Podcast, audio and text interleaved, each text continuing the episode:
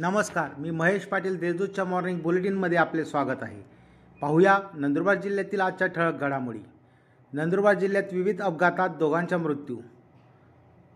नंदुरबार जिल्ह्यात विविध अपघातात दोघांचा मृत्यू झाल्याची घटना घडली आहे. नंदुरबार भालेर रस्त्यावर अज्ञात मोटरसायकलींची समोरासमोर धडक झाल्याने एकाचा मृत्यू झाला. तर ट्रॉलीचा ऊस भरून घेऊन जात असताना परिवर्धा ते काकर्दे खुर्दे दरम्यान ट्रॅक्टर व ट्रॉलीची चेचेस तुटल्याने भरलेला ऊस एकाचा अंगावर पडल्याने त्याचा मृत्यू झाल्याची घटना घडली आहे. शिवभोजन थाळीच्या शुभारंभाची वर्षपूर्ती सव्वा कोटीचे अनुदान. नंदुरबार जिल्ह्यात प्रजासत्ताक दिनी शिवभोजन थाळीच्या शुभारंभाला एक वर्ष पूर्ण झाले. यात शासनातर्फे आतापर्यंत शिवभोजन थाळीसाठी एक कोटी वीस लक्ष सत्तावीस हजार रुपयांचे अनुदान देण्यात आले आहे. एकूण चार लाख पंधरा हजार सातशे चौऱ्याऐंशी थाळ्यांचे वितरण करण्यात आले आहे. दुर्गम भागात वृक्ष लागवडीसाठी नियोजन करा जिल्हाधिकारी.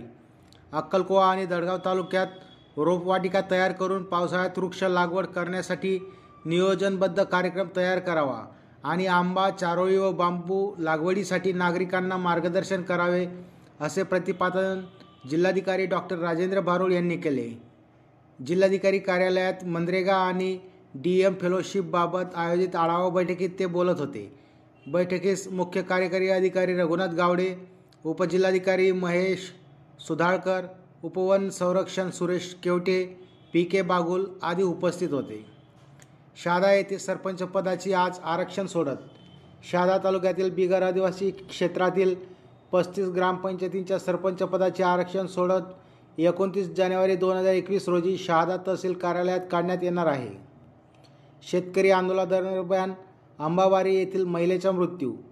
शहाजापूर सीमेवर किसान आंदोलनादरम्यान सहभागी असलेल्या लोकसंघर्ष मोर्चाच्या कार्यकर्ता सीताबाई तडवी यांच्या कडाक्याच्या थंडीमुळे मृत्यू झाला. त्या अंबाबारी तालुका अक्कलकोवा येथील रहिवासी आहेत. या होत्या आजच्या ठळक घडामोडी. अधिक माहिती व देशविदेशातील ताज्या घडामोडींसाठी देशदूत डॉट कॉम या संकेतस्थळाला भेट द्या. तसेच वाचत रहा दैनिक देशदूत. धन्यवाद.